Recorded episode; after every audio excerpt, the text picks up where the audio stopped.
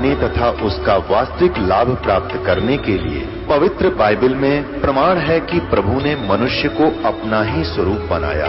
छह दिन में सृष्टि रचकर सातवें दिन विश्राम किया।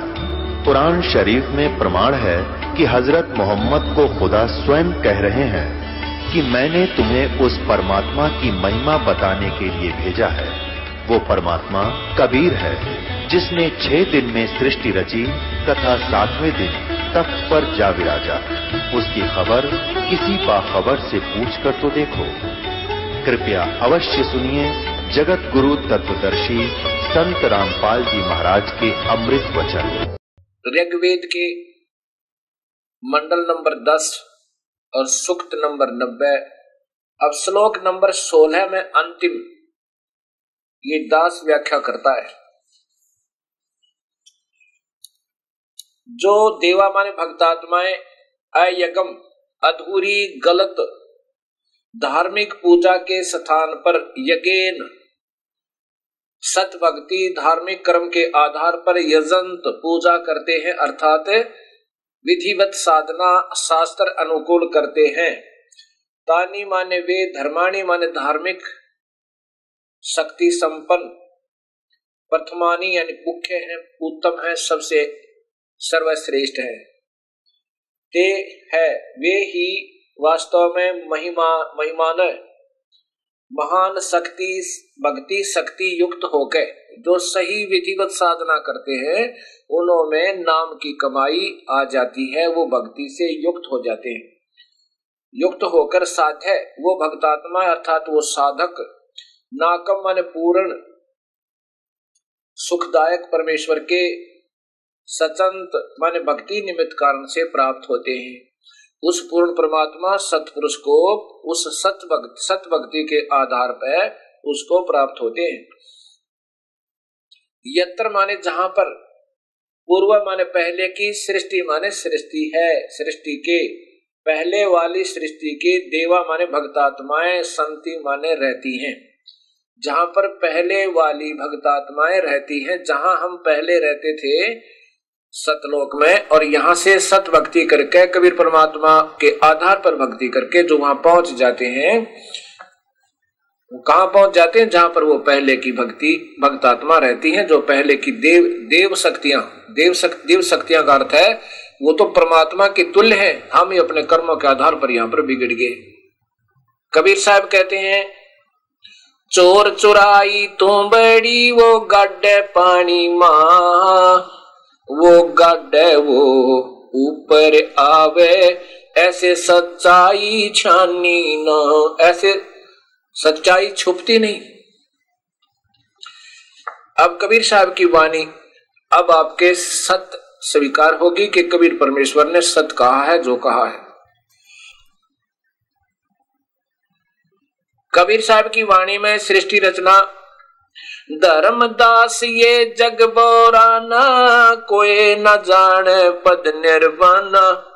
यही कारण मैं कथा पसारा, जग से कहिए एक राम नियारा।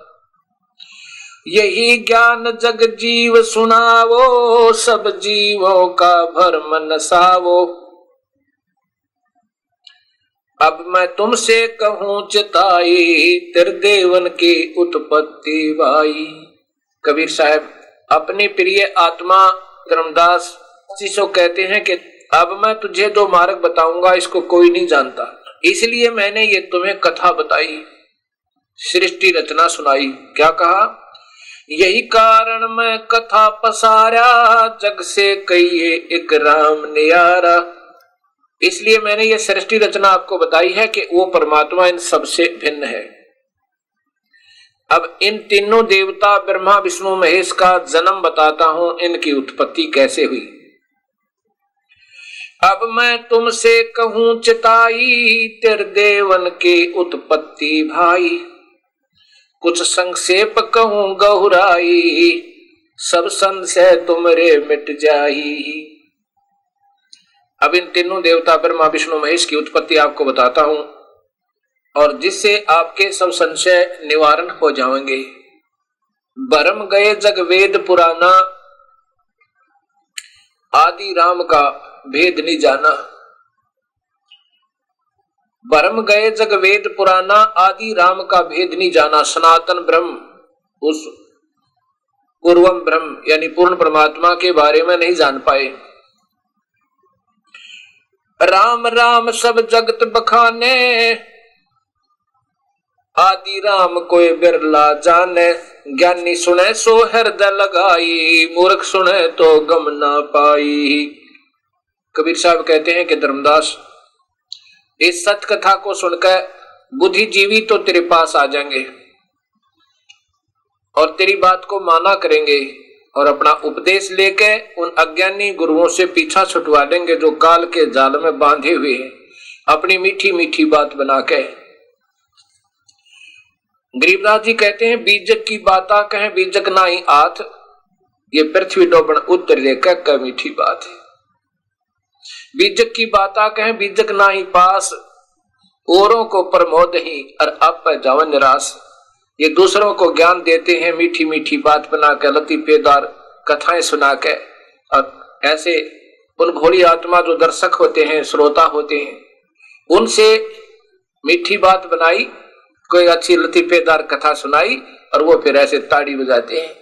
और उससे ये नादान संत अपनी सत भक्ति मार्ग दर्शक दर्शन का को सत्य मान लेते हैं कि हम जो बता रहे हैं वो बहुत सही है, क्योंकि मेरी लाखों की संख्या में मेरे अनुयायी हैं, मेरी बातों को स्वीकार कर रहे हैं। और इससे ही अपनी महिमा को वो सत्य मानते हैं और अपनी भक्ति मार्ग को भी सत्य मान लेते हैं।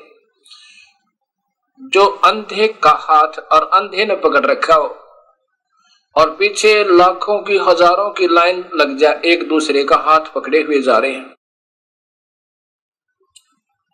और आगे वाला अंधा जो है, वो चतुर है। वो कहता, आ जाओ, मुझे सब दिखाई देता है, तुम आ जाओ मेरे पीछे पीछे चिंता मत करो।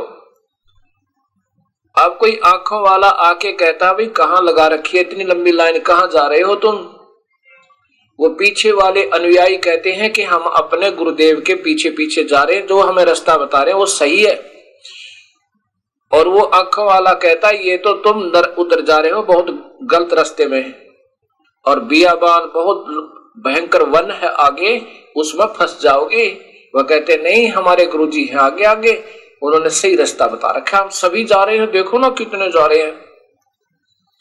अब कबीर साहब कहते हैं, जग सारा रो गया रे, जिन सतगुरु वेद न जाण्या, जग सारा रो गया रे। जग सारा रोगिया रे, जिन सतगुरु वैद न जाना जग सारा रोगिया रे। जन्म मरण का रोग लगा है, या तृष्णा बढ़ रही खासी, जन्म मरण का रोग लगा है तृष्णा बढ़ रही खासी। आवागवन की डोर गले में पड़ी काल की फांसी। जग सारा रोगिया रे जिन सतगुरु वेद न जाना जग सारा रोगिया रे साचा सतगुरु कोई न पूज, झूठे जगपतियासी साचा सतगुरु कोई न पूज, झूठे जगपतियासी अंधे की बा गई अंधे न ये मार्ग कौन बतासी? जग सारा रोगिया रे। जिन सतगुरु वैद न जाना जग सारा रोगिया रे देखा देखी गुरु से बन गए, किया न तत्व विचारा। देखा देखी गुरु से बन गए, किया न तत्व विचारा। गुरु से दोनों के सिर पे काल ठोक पंजारा, जग सारा रोगिया रे। जिन सतगुरु वेद न जाण्या, जग सारा रोगिया रे। जग सारा रो गया रे, जिन सतगुरु वेद न जाना जग सारा रो गया रे। सार सबद सर जीवन बूटी, गस गस अंग लगावे। सार सबद सर जीवन बूटी, गस गस अंग लगावे। कह कबीर, तुम सत कर मानो, ये जन्म मरण मिट जावे। जग सारा रो गया रे जिन सतगुरु वेद न जाड़ा जग सारा रो गया रे। कबीर साहब कहते हैं, जग सारा रो गया रे, जिन सतगुरु वैद न जाना जग सारा रो गया रे। कौन सा रोग है? जन्म मरण का रोग लगा ये तृष्णा बढ़ी खांसी। आवागमन की अर्थात आना और जाना स्वर्ग गए, फिर नरक गए, फिर चौरासी लाख चुनियों में, फिर बैकुंठ गए, फिर नरक गए फिर चौरासी लाख चुनियों ये आवागमन की डोर गले में या कर्म रूपी डोर बंद रखी है, बाँध रखी है काल ने, या बड़ी गल, काल की फांसी। इस काल ने सबको फांसी डाल रखी है और ये काल स्वयं भी जन्म मरण में है। और ब्रह्मा, विष्णु, महेश इस काल के पुत्र हैं। और जिन, जिस शिव जी को मृत्युंजय लिखा है, जो अमर और अविनाशी जिसने मृत्यु जीत रखी बताओ, उनका पिता भी मृत्यु में है, वो स्वयं स्वीकार करता है।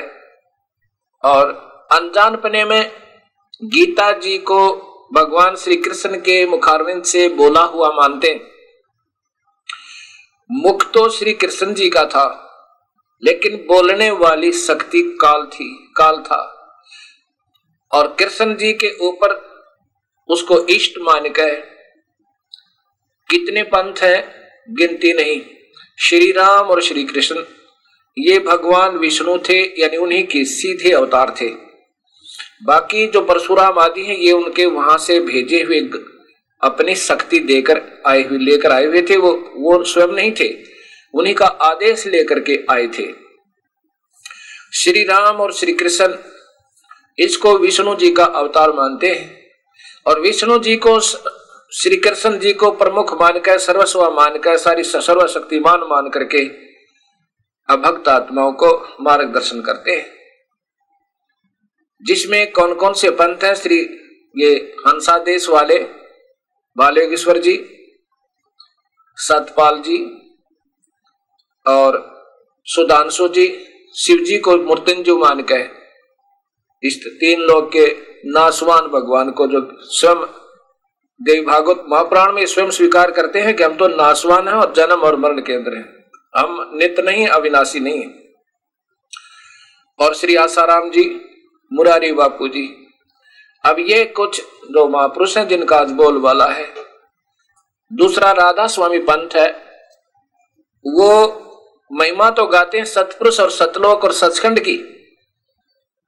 उनके किसी भी संत ने सचखंड नहीं देखा। और ना ही वो परमात्मा देखा कैसा है।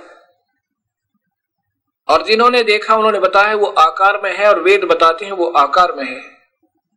आँखों देखे संत गरीबदास जी, धर्मदास जी, गुरु नानक देव जी नामदेव जी, दादू साहेब और मलुक दास जी। उन्होंने बताया कि वो सतलोक में रहने वाला कबीर परमेश्वर है जो जुल्हा बनकर काशी में था। यहाँ उसने अपना अन्य रूप, अपने तेज को छुपा के और ऊपर एक चोला बनाया था नूर का। उसके एक रूम के ऊपर वहाँ सतलोक में इतनी, इतना रोशनी है उस परमेश्वर कबीर साहब की कि एक रोम कूप में करोड़ सूर्य, करोड़ चंद्रमा दोनों मिला दे। उनकी रोशनी भी फीकी पड़ जावे एक रोम कूप के, यानी रोशनी के तुल में। अब यहाँ देखिए, ये बताते तो वही हैं, लेकिन इनको स्वयं कोई दर्शन नहीं है। इसलिए फिर गोल बोल कर देते हैं। ये है महाराज दर्शन दर्शन सिंह जी। ये महाराज जी कृपाल जी के शिष्य हुए। सावन सिंह सावन सिंह के कृपाल सिंह कृपाल सिंह के शिष्य ये दर्शन सिंह जी हुए। ये देखिए, इन्हीं की एक पत्रिका है ये। ये है महाराज सावन सिंह जी। ये बाबा जयमल सिंह जी के सीधे शिष्य थे इसके बाद ये देखिएगा, ये हैं कृपाल सिंह जी जिन्होंने दिल्ली के अंदर आश्रम बनाया हुआ है। संत कृपाल सिंह और तीसरे ये स्वयं है दर्शन सिंह जी। ये राजेंद्र सिंह जी हैं और ये दर्शन सिंह जी हैं, इनके राजेंद्र सिंह जी के गुरुदेव। इनसे किसी ने प्रश्न किया, अमेरिका के अंदर। परमात्मा का साक्षात्कार, ये क्या मानते साक्षात्कार?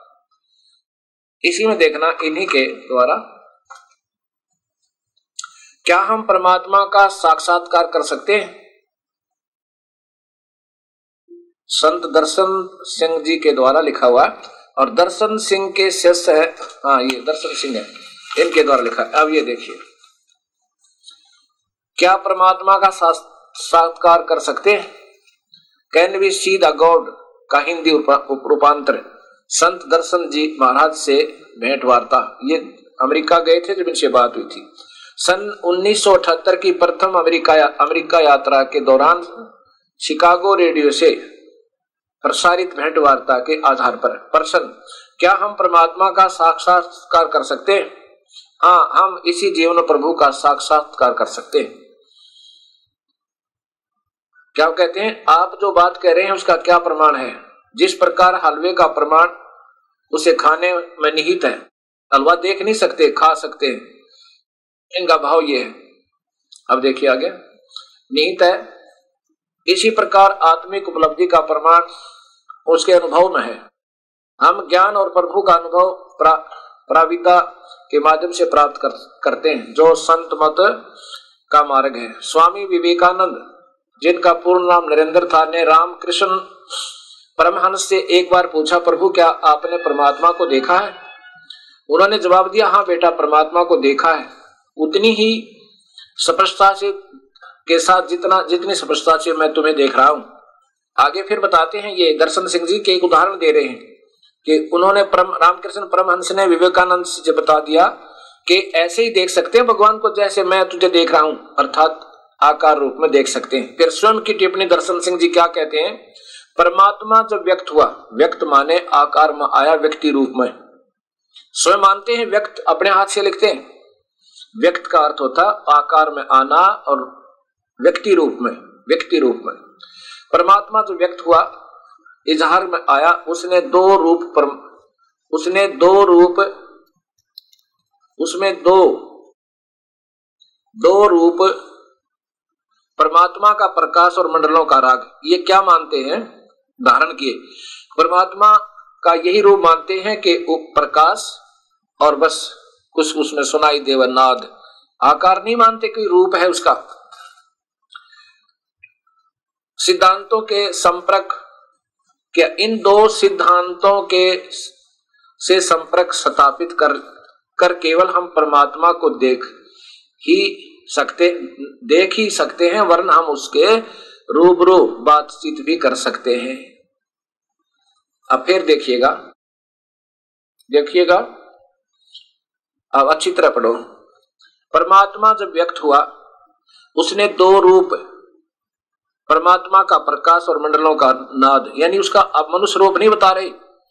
केवल प्रकाश और आवाज़, नाद, शब्द, इन दो सिद्धांतों के संपर्क स्थापित करके से संपर्क स्थापित करके, न केवल हम परमात्मा को देख ही सकते हैं, वरन हम उनसे रूबरू बातचीत भी कर सकते हैं। अर्थात आकार नहीं है। प्रकाश देख सकते हैं, उसकी आवाज़ जो आती है थोड़ी थोड़ी धुन, धुनात्मक, वो वो सुन सकते हैं।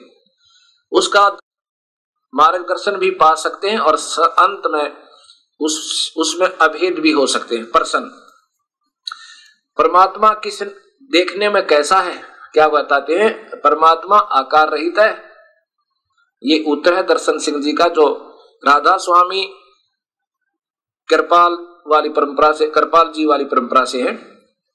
उत्तर है निराकार, आकार रहित है, अर्थात निराकार है।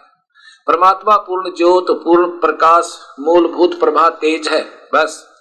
परमात्मा का ज्योति पुंज अवर्णनीय है। और आगे देखना स्वयं कहते हैं, एक रूम अवर्णनीय है। फिर भी शास्त्रों में बताया कि करोड़ों सूर्य चंद्र सूर्य चंद्र एक का एक प्रकाश उसके एक रोम प्रकाश रोम के प्रकाश के तुलना नहीं कर सकता।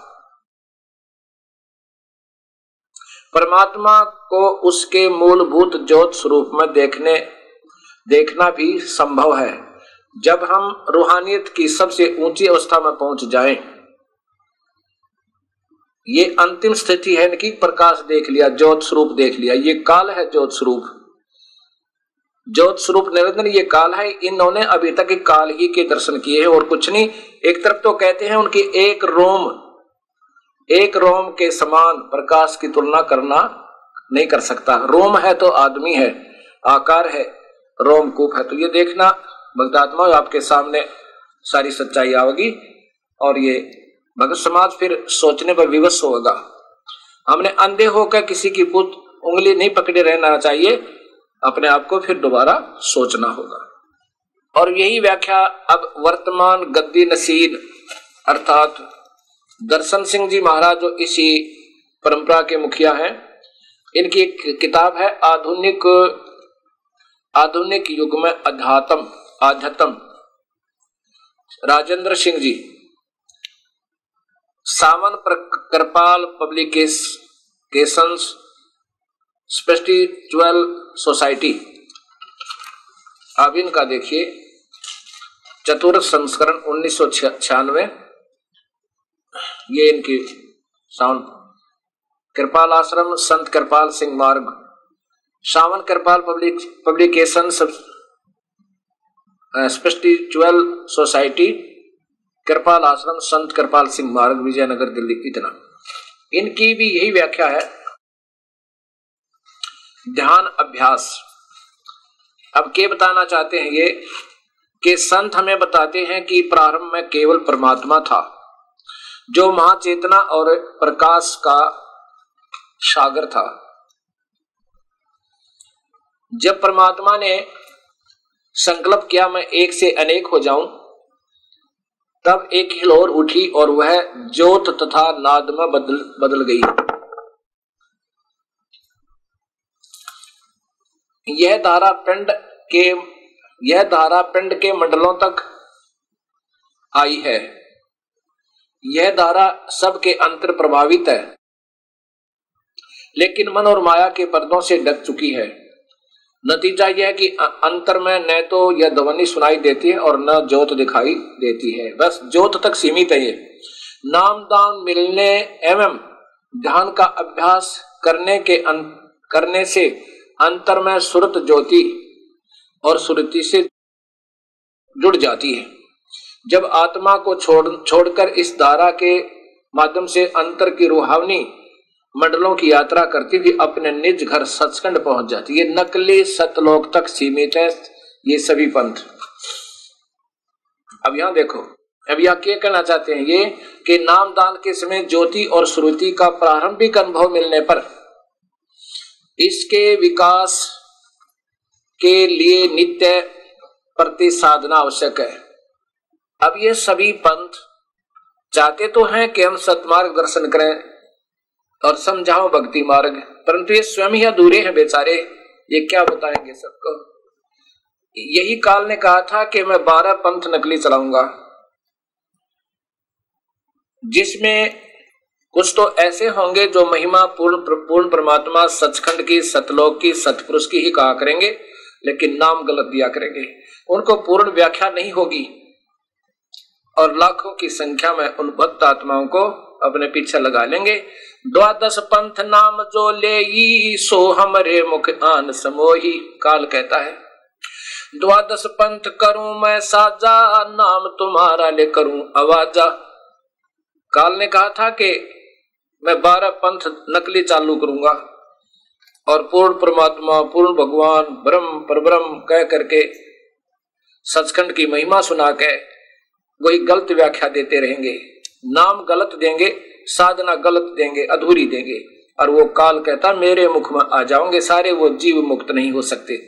अब यहाँ इन्होंने क्या बताना चाहा है कि जब परमात्मा प्रारंभ में केवल अकेला था अच्छा फिर वो एक से अनेक होने की सोची तो कहते हैं, क्या बन गया?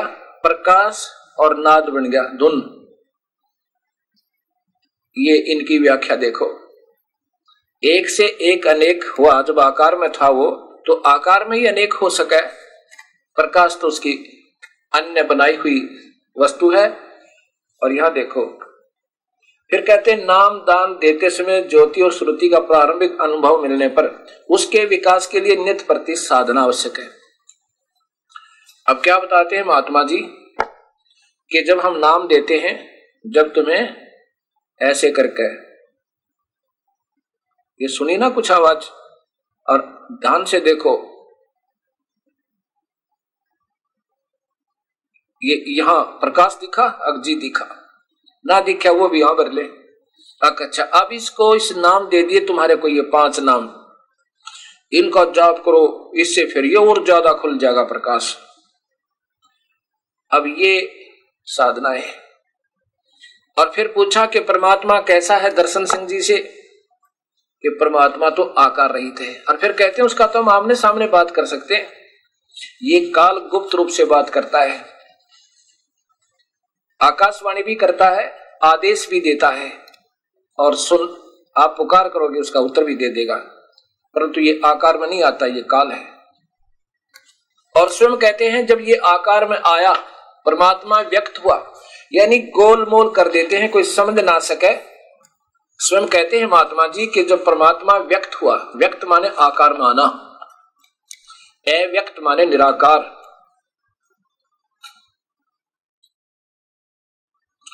जब परमात्मा व्यक्त हुआ, व्यक्त माने आकार में आया। और फिर स्वयं कहते हैं, परमात्मा आकार रहित है, निराकार है। किसी का दोष नहीं, जब तक कबीर परमेश्वर की कृपा नहीं होगी ये जीव नहीं समझ सकता इस काल के जाल को। ये अकेले ही नहीं, ये पंथ। अब देखिएगा, आर्य धर्म के प्रवर्तक, आर्य समाज के प्रवर्तक, महर्षि दयानंद जी के द्वारा रचित अपनी सोच के आधार पर, अपने ही नियमों के आधार पर लगाई अटकलों से सत्यार्थ प्रकाश की रचना।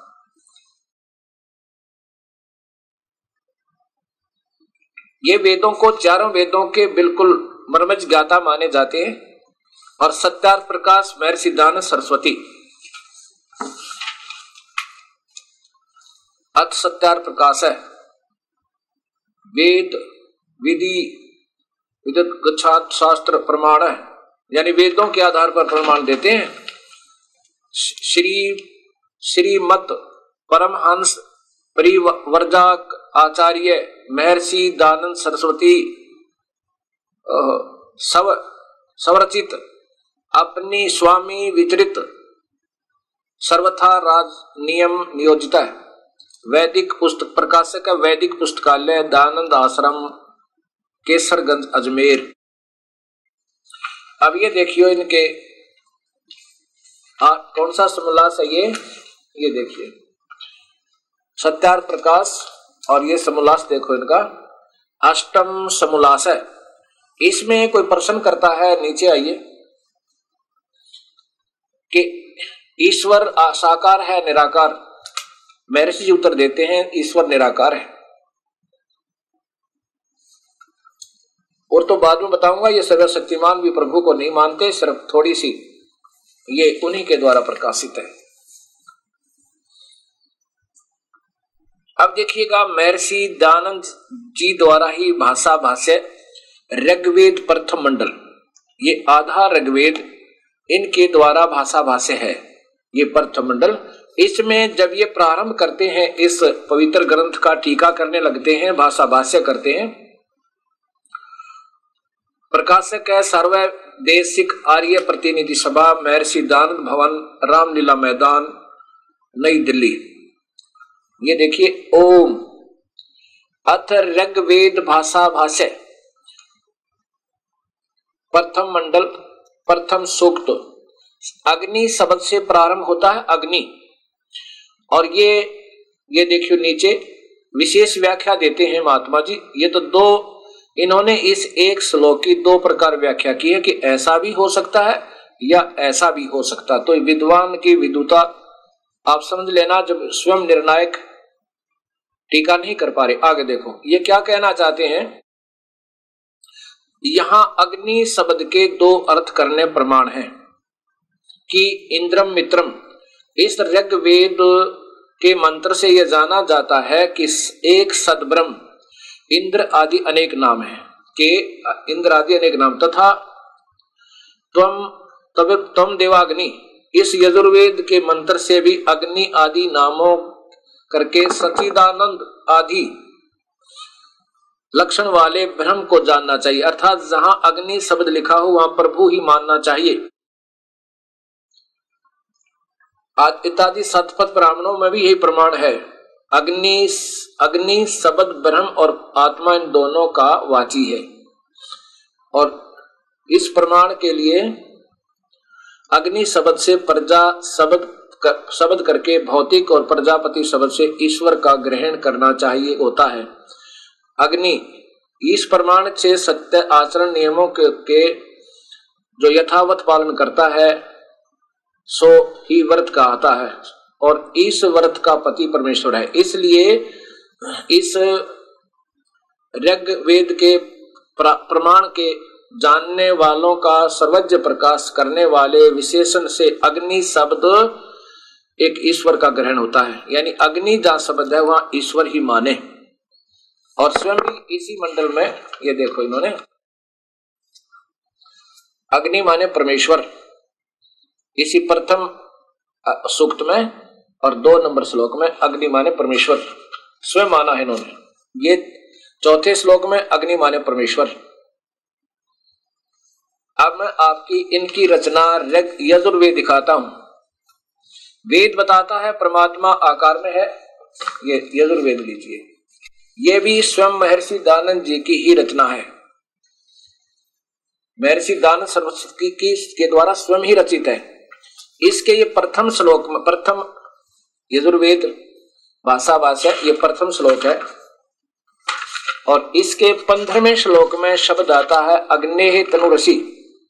यजुर्वेद महर्षि दानंद जी द्वारा भाषा भाष्य श्लोक प्रथम अध्याय का श्लोक नंबर पंद्रह में आप देखिए, स्पष्ट है। अग्नि तनुअसी वाच विसर्जने देव वितय तवा ग्रहणामी, बृहत ग्रावा असि वांस्पत इदम देवेभ्य हवि, समीस्व सुसीम समीस्व हविकृत यही हविष्कृत है यह ये इसकी संस्कृत बनती है। इसमें सीधा ही अर्थ है अग्नि तनुरसी। ये आपके सामने है अग्नि तनुरसी। परमात्मा सह शरीर है। यहाँ पर अग्नि शब्द का कोई अर्थ ही लिखना छोड़ दिया इस पूरे के पूरे वाक्य का। अग्नि तनुरसी इस पूरे वाक्य का अर्थ छोड़ दिया। और इसमें ग्यारह बारह शब्द बिल्कुल त्याग रख बिल्कुल नहीं लिए। इस भाषा भाष्य में, ये देखो। ये आपके सामने है, आप देख सकते हो पूरा का पूरा। ये। ये महर्षि दानंद जी द्वारा भाषा भाष्य इसमें कोई भी शब्द कौन कौन सा नहीं है। अग्नि तनुरसी नहीं है, वाचो विसर्जन नहीं है। और फिर ये ग्यारह बारह शब्द छोड़ दिए। गोल मोल कर दिया कि पहले तो अग्नि शब्द को कह रहा हूँ कि भगवान मानो, और यहाँ भगवान का शरीर लिखा है, वो आकार में है। अब अचलित विचलित हो गए और स्वयं जी महाराष्ट्र जी कहते हैं, ये देखो या फिर इसी में सत्तरवें श्लोक में अग्नि तनुवसी स्वीकार करते हैं। अग्नि माने परमेश्वर। सत्तरवें में, अब अठारहवें में देखो। अग्नि परमेश्वर, और जहाँ परमेश्वर लिखना था वो छोड़ दिया। अब देखो, पाँचवें अध्याय का इन्हीं के द्वारा टीका। पंचमो अध्याय, यजुर्वेद। यजुर्वेद ही चल रहा है। यजुर्वेद भाषा और ये अथ पंचमो अध्याय आरंभ। अब नीचे देखो, अग्नि तनुरसी ये फिर आ गया। अब कहाँ तक छुपावे अब यहाँ इन्होंने गोलमोल करना पड़ा इसका। क्या लिखा? हे मनुष्यो, अग्नि तनुरसी लिखना था, भगवान सह शरीर है, परमेश्वर सह शरीर है। यहाँ परमेश्वर लिख देते अग्नि हे मनुष्य, तुम लोग जैसे मैं हवि अग्नि, विचुली विद्युत प्रसिद्ध रूप, अग्नि के तनु शरीर के समान।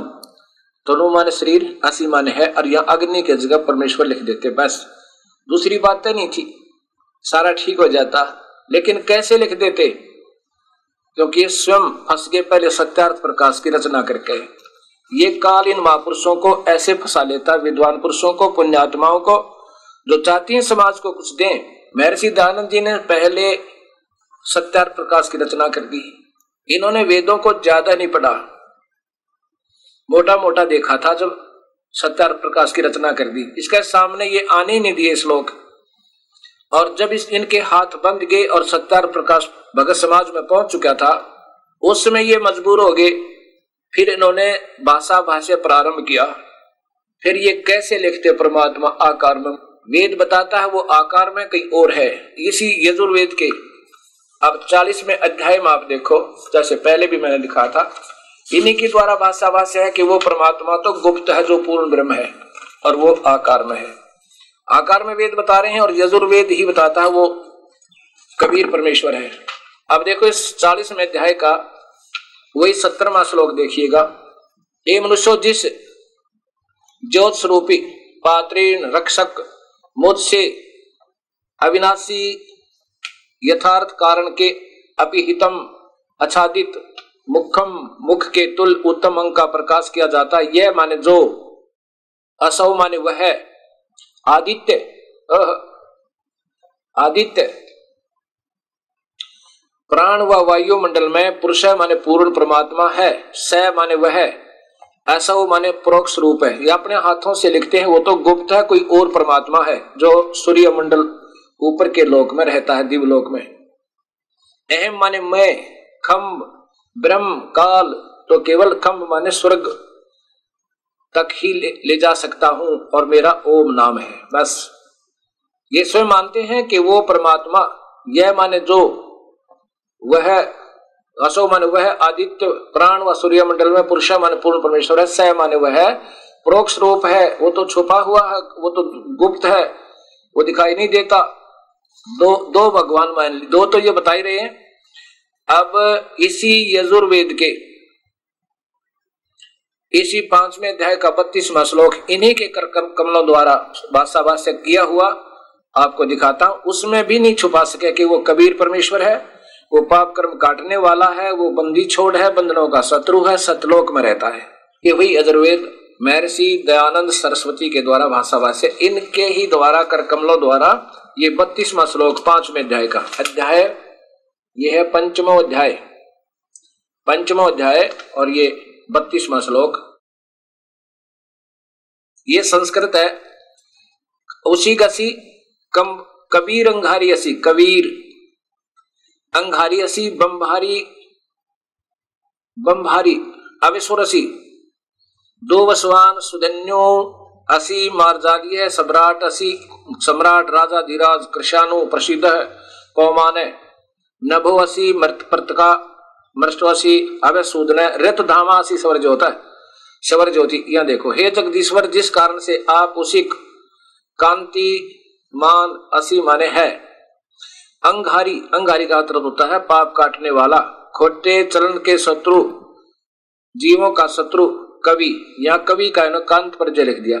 यहाँ लिख देते, कबीर है। इसको कबीर समझ लो। जैसे नी अक्षर लिखेंगे निर अक्षर भी बोल सकते हैं। यजुर्वेद है, उसको यजुर ही बोला जाएगा। कबीर, वो कबीर है। यहाँ ये लिखना था। आगे देखो।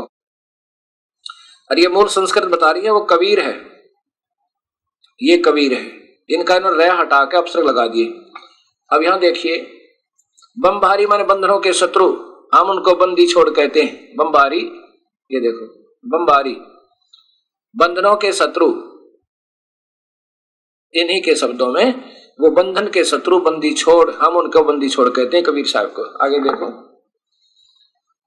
हसी है। अब यहाँ देखो, नीचे वाला दिखाना चाहता हूँ कि वो स्वयं कहते हैं वो सतलोक में रहता रत धामा रत धामा सत धाम युक्त है। ये अपने कर कमलों से निकल लिख रहे हैं, वो तो सतलोक में रहता है। अब छुपा छुपा कर छिक लिए फिर बिना छुपा उसके।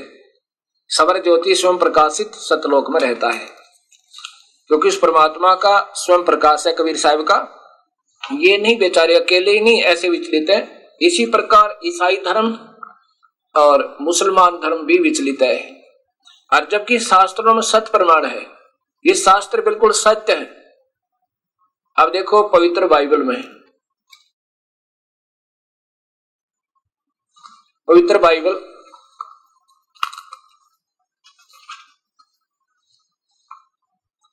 नीचे इंडिया बाइबल लिटरेचर 67 सड़सठ बरका रोड किलपक मद्रास दुर्भाष इतना। और ये कौन प्रकाशक इनके ऊपर देखिएगा? The Holy Bible revised edition Hindi, पुराने नियमों की पुस्तिका, सूची पत्रिका। अब इसमें क्या लिखा है कि परमात्मा ने छह दिन में, पहले दिन में ये रचना उत्पत्ति, विश्व की सृष्टि, यहाँ देखो, सृष्टि का के सात दिन, पहला दिन, पहले दिन में जो रचा, फिर नीचे देखो, ये दूसरा दिन ज़ोर का रचा। तीसरे दिन में जो रचा। ये ऐसा लिखा है। और ये चौथे दिन में जो रचा।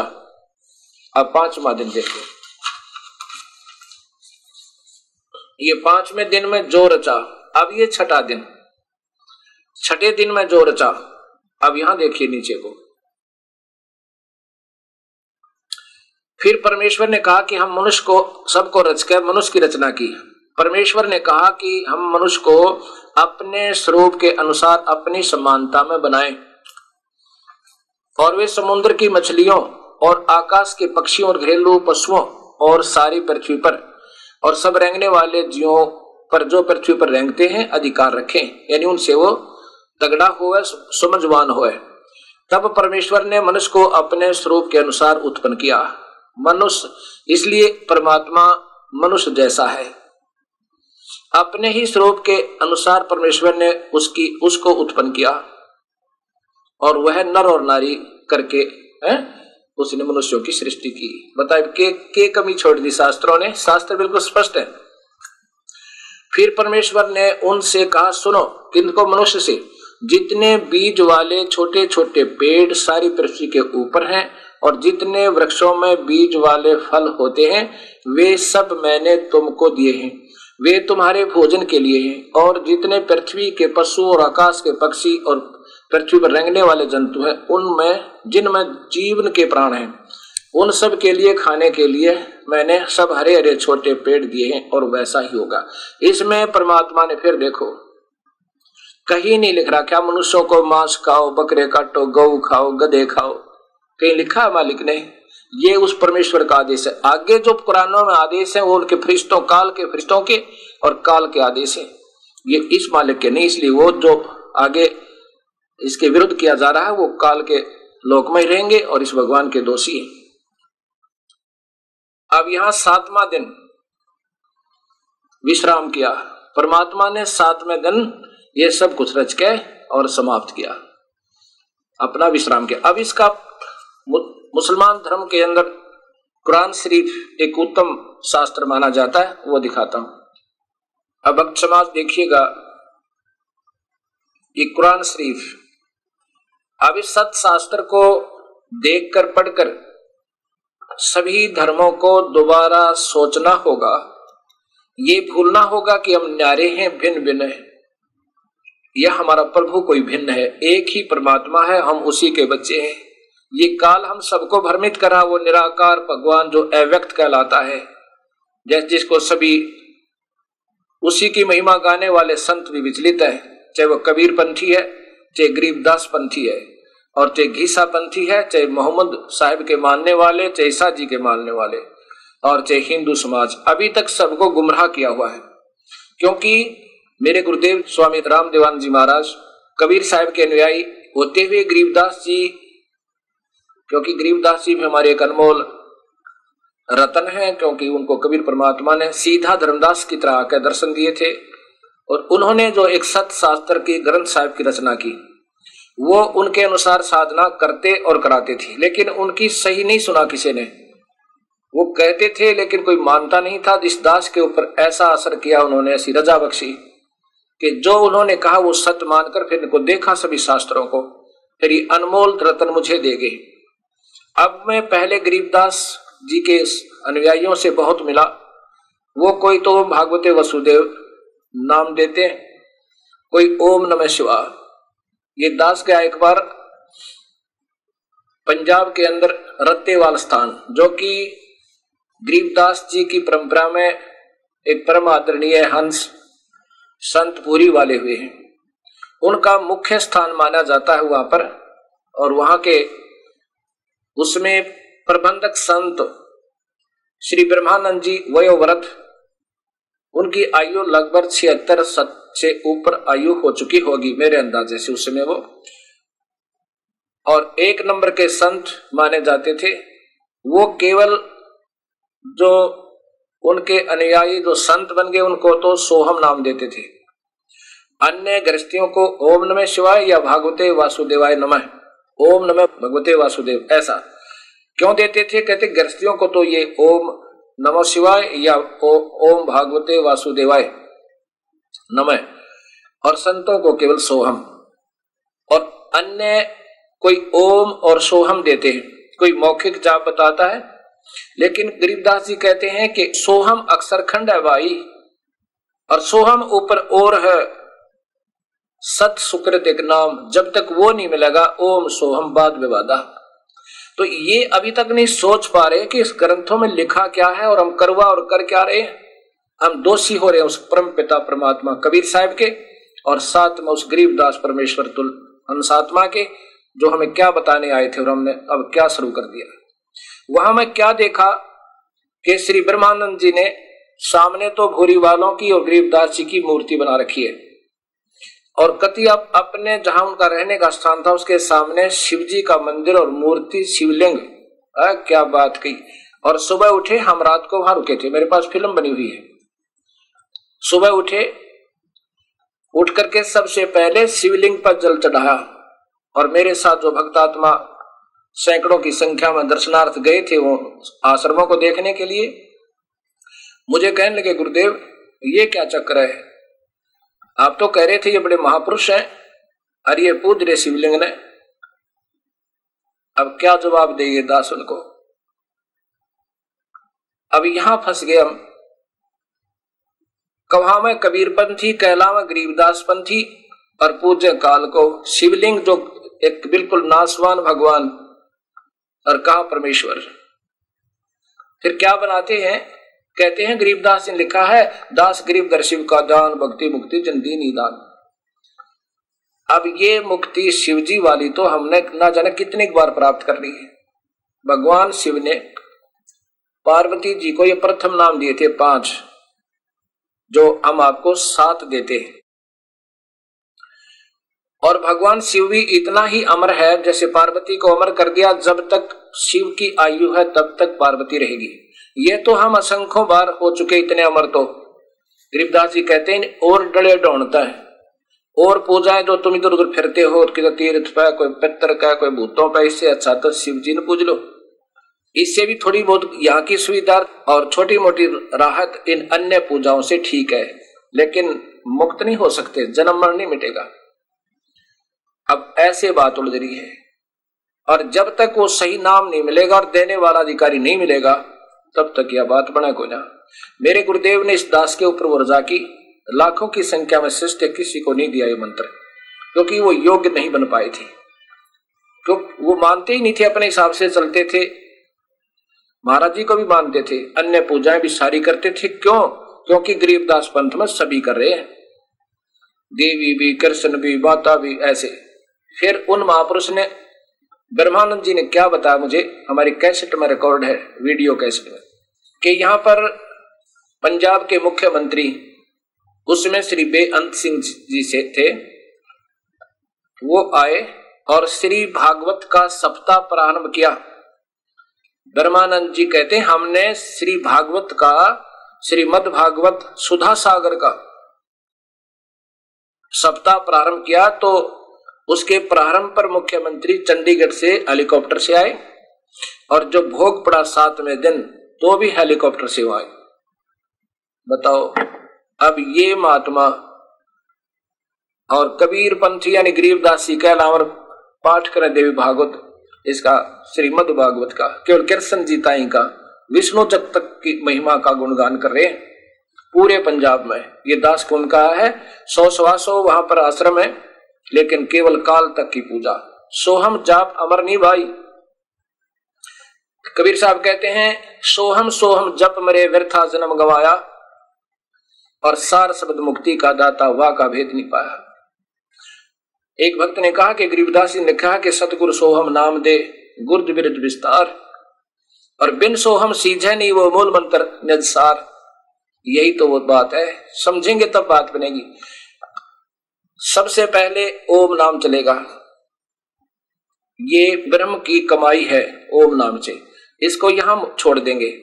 फिर ऊपर की जो पारब्रह्म की कमाई है, और वो भी अधिकारी संत देव है, ये कोई भी नहीं दे सकता इसको।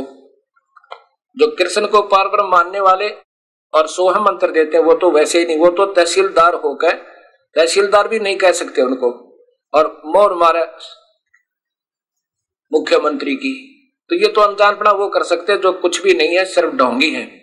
जिनको ज्ञान होगा, वो सोह मंत्र नहीं दे सकते, उनको अधिकार ही नहीं है देने का। अब, यहाँ क्या बात है कि जैसे हमने नलका लाना है हैंडपंप लगाने के लिए बोकी मारनी पड़ेगी। तो ये सोहम मंत्र, इसका दो प्रकार से जाप है। और जो सो बाहर हम अंदर, ये तो मूर्खों का, मूर्खता का प्रमाण है। ऐसा जाप नहीं है इसका। अब इसके भी दो टुकड़े कर दिए थे, व्यर्थ वैसे ही हुआ। अब क्या होता है कि जैसे सो अहम मैं वो हूँ। इस विष्णु जी का उपासक इस नाम का जाप करता है, विष्णु लोक में चला जाएगा। और शिव जी का उपासक शिवोहम तो उस शिवलोक में जाएगा। अगर वो देने वाले पूरे सच्चे गुरु तो नाम प्राप्त होगा तो इन नकलियों से नहीं। और दूसरे जो पूरे परमात्मा सतपुरुष के नुमाइंदे संत से ये मंत्र मिलेगा। तो पर ब्रह्म का ऋण मुक्त होगा। पार नहीं हो सकते। पार होने के लिए वो सार नाम, सार शब्द अवश्य लेना होगा। जैसे हैंडपंप लगा रहे हैं, ये तो वो सतनाम का काम है। सतनाम जिसे हम कहते हैं, ओम मंत्र और साथ में एक और मंत्र। ये सतनाम हो गया। और सतनाम ने हमें पहुँचा दिया। जैसे हैंडपंप की पाइप डालते डालते पानी तक पहुँच गई। अब ऊपर मशीन चाहिए। वो मशीन नहीं, हैंडपंप नहीं है तो वो सब व्यर्थ है। ऐसे ये तीन नाम का मंत्र है। इसका वेद प्रमाण देते हैं, गीता प्रमाण देती है, सत्र में दया का तेईसवा श्लोक। ओम तत्सत इति समर्थ ब्रह्मण तिरविध ये तीन मंत्र का जाप और तीन ही प्रकार से इसका सिमरण है। तीन ही प्रकार से सिमरण एक तरह का सिमरण नहीं है इस तीन मंत्र का। ये उस परमात्मा के पाने का सही रास्ता है। और पुरा, यानी सबसे पहले विद्वान पुरुष इसी की विधि से जाप करते थे। ओम तो सीधा ही है, ये तो ब्रह्म जाप है, इससे नीचे का कोई मंत्र नहीं है। और फिर दूसरा मंत्र गुप्त रखा, संकेतिक तत् और सत। और वो श्याम वेद के आठ सौ बाईस नंबर श्लोक में यही है कि वो कबीर परमात्मा, ये तीन मंत्र का नाम देकर हमारे पाप कर्मों को समाप्त करवा कर पवित्र करके आयु भी बढ़ा देता है कि बेटा और कर ले भजन तेरी, कम कमाई बनी क्योंकि नाम की कमाई से ही सतलोक जाया जा सके, अन्यथा नहीं जा सकते।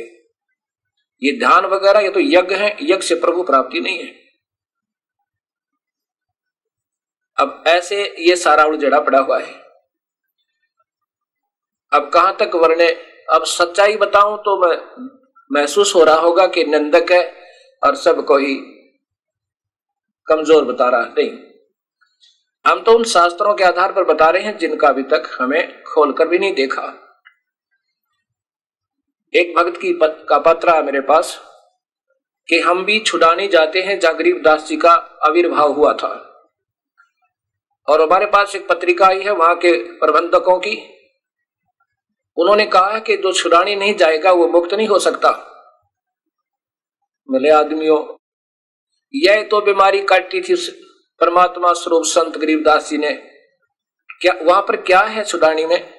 जहाँ पर ये परमहंस, परमात्मा तुल्य, उस कबीर साहेब की पुण्य आत्मा गरीबदास जी का आविर्भाव हुआ, जन्म हुआ।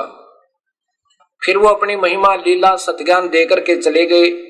उनके देहांत के बाद वहाँ एक पत्थर की मूर्ति बना दी, जहाँ उनका शरीर अंतिम संस्कार किया था। सिर्फ़ ये यादगार बनाई थी कि यहाँ ये परमेश्वर तुल संत, ये महान आत्मा रही थी।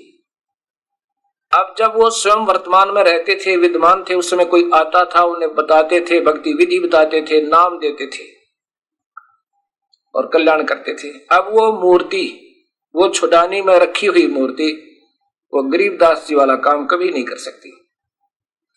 वैसा ही संत ढूंढना होगा। जैसे कोई शेर की पैर को, पंजे को, शेर के पैर के निशान को, पंजे के निशान को दबा ले, रूढ़ा समारक बना दे। और कोई पूछे, यहाँ क्या बना रखा? कि यहाँ शेर था। ये शेर का चिन्ह है। फिर अब शेर तो नहीं है वहाँ पे। शेर के चिन्ह और शेर जैसा काम नहीं कर सकता। ऐसे ही कोई वैद्य की मूर्ति बना ले, जो बहुत अच्छा वैद्य था। और खूब वहाँ पर सबके नब्ज देख के और दवाई देता था, बताता था, बेटा, ऐसे रहनी करना, ऐसे प्रहित रखना, सुबह ये पुड़िया खाना, शाम को ये खाना, फिर आना और फिर दिखाना। अब वो वैद्य की मूर्ति उस वैद्य वाला काम नहीं कर सकती। वो तो वो लालची लोग अपनी रोजी रोटी के लिए रख सकते हैं कि ये वही वैद्य है, वही काम करेगा, यहाँ आएगा तो उसके सारे रोग कटेंगे, नहीं तो नहीं कटेंगे। नहीं, वैसा ही वैद्य ढूंढना होगा चाहे कहीं मिले इसी प्रकार वो संत ढूंढना होगा जो उसी के पद चिन्हों पर चल रहा है, जिसके जो उन्हीं का कृपा पात्र है। उसी परमेश्वर की रजा जिस हंस पर है और उसके पास पूर्ण शक्ति, वो पूर्ण मंत्र है और उसी की रजा से वो जीव मुक्त कर सकता है। अन्य तो ये असंग जन्म हो गया, हमने ये नाटक करते ने अब जिन संतों को पता भी लग जाएगा कि हम वास्तव में अधूरे हैं, अब उनकी प्रभुता नियाण दे। वे प्रभुता भी काल का प्रथम मतलब बहुत ज़बरदस्त जाल है। यह मान बढ़ाई नहीं छूटे। रामानंद जी 104 साल के महात्मा जिसके लाखों शिष्य थे 1400 तो ऋषि बना रखे थे, चौदह सौ चौरासी शिष्य हो गए फिर।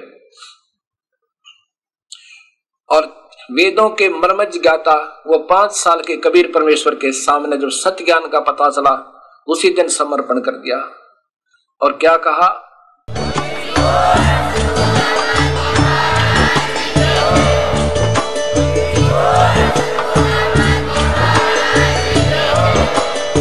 आप सुन रहे थे जगत गुरु तत्वदर्शी संत रामपाल जी महाराज जी के मंगल प्रवचन। अधिक जानकारी के लिए विज़िट कीजिए हमारी वेबसाइट www.jagatgururampalji.org संत रामपाल जी महाराज जी के शुभ आशीर्वाद से पूरे विश्व भर में 500 से भी ज़्यादा नाम दीक्षा केंद्र हैं, जिन पर संत रामपाल जी महाराज जी द्वारा ऑनलाइन निशुल्क नाम दीक्षा दी जा रही है। अपने नजदीकी नाम दीक्षा केंद्र का पता करने के लिए संपर्क करें। Eight two two two 880541.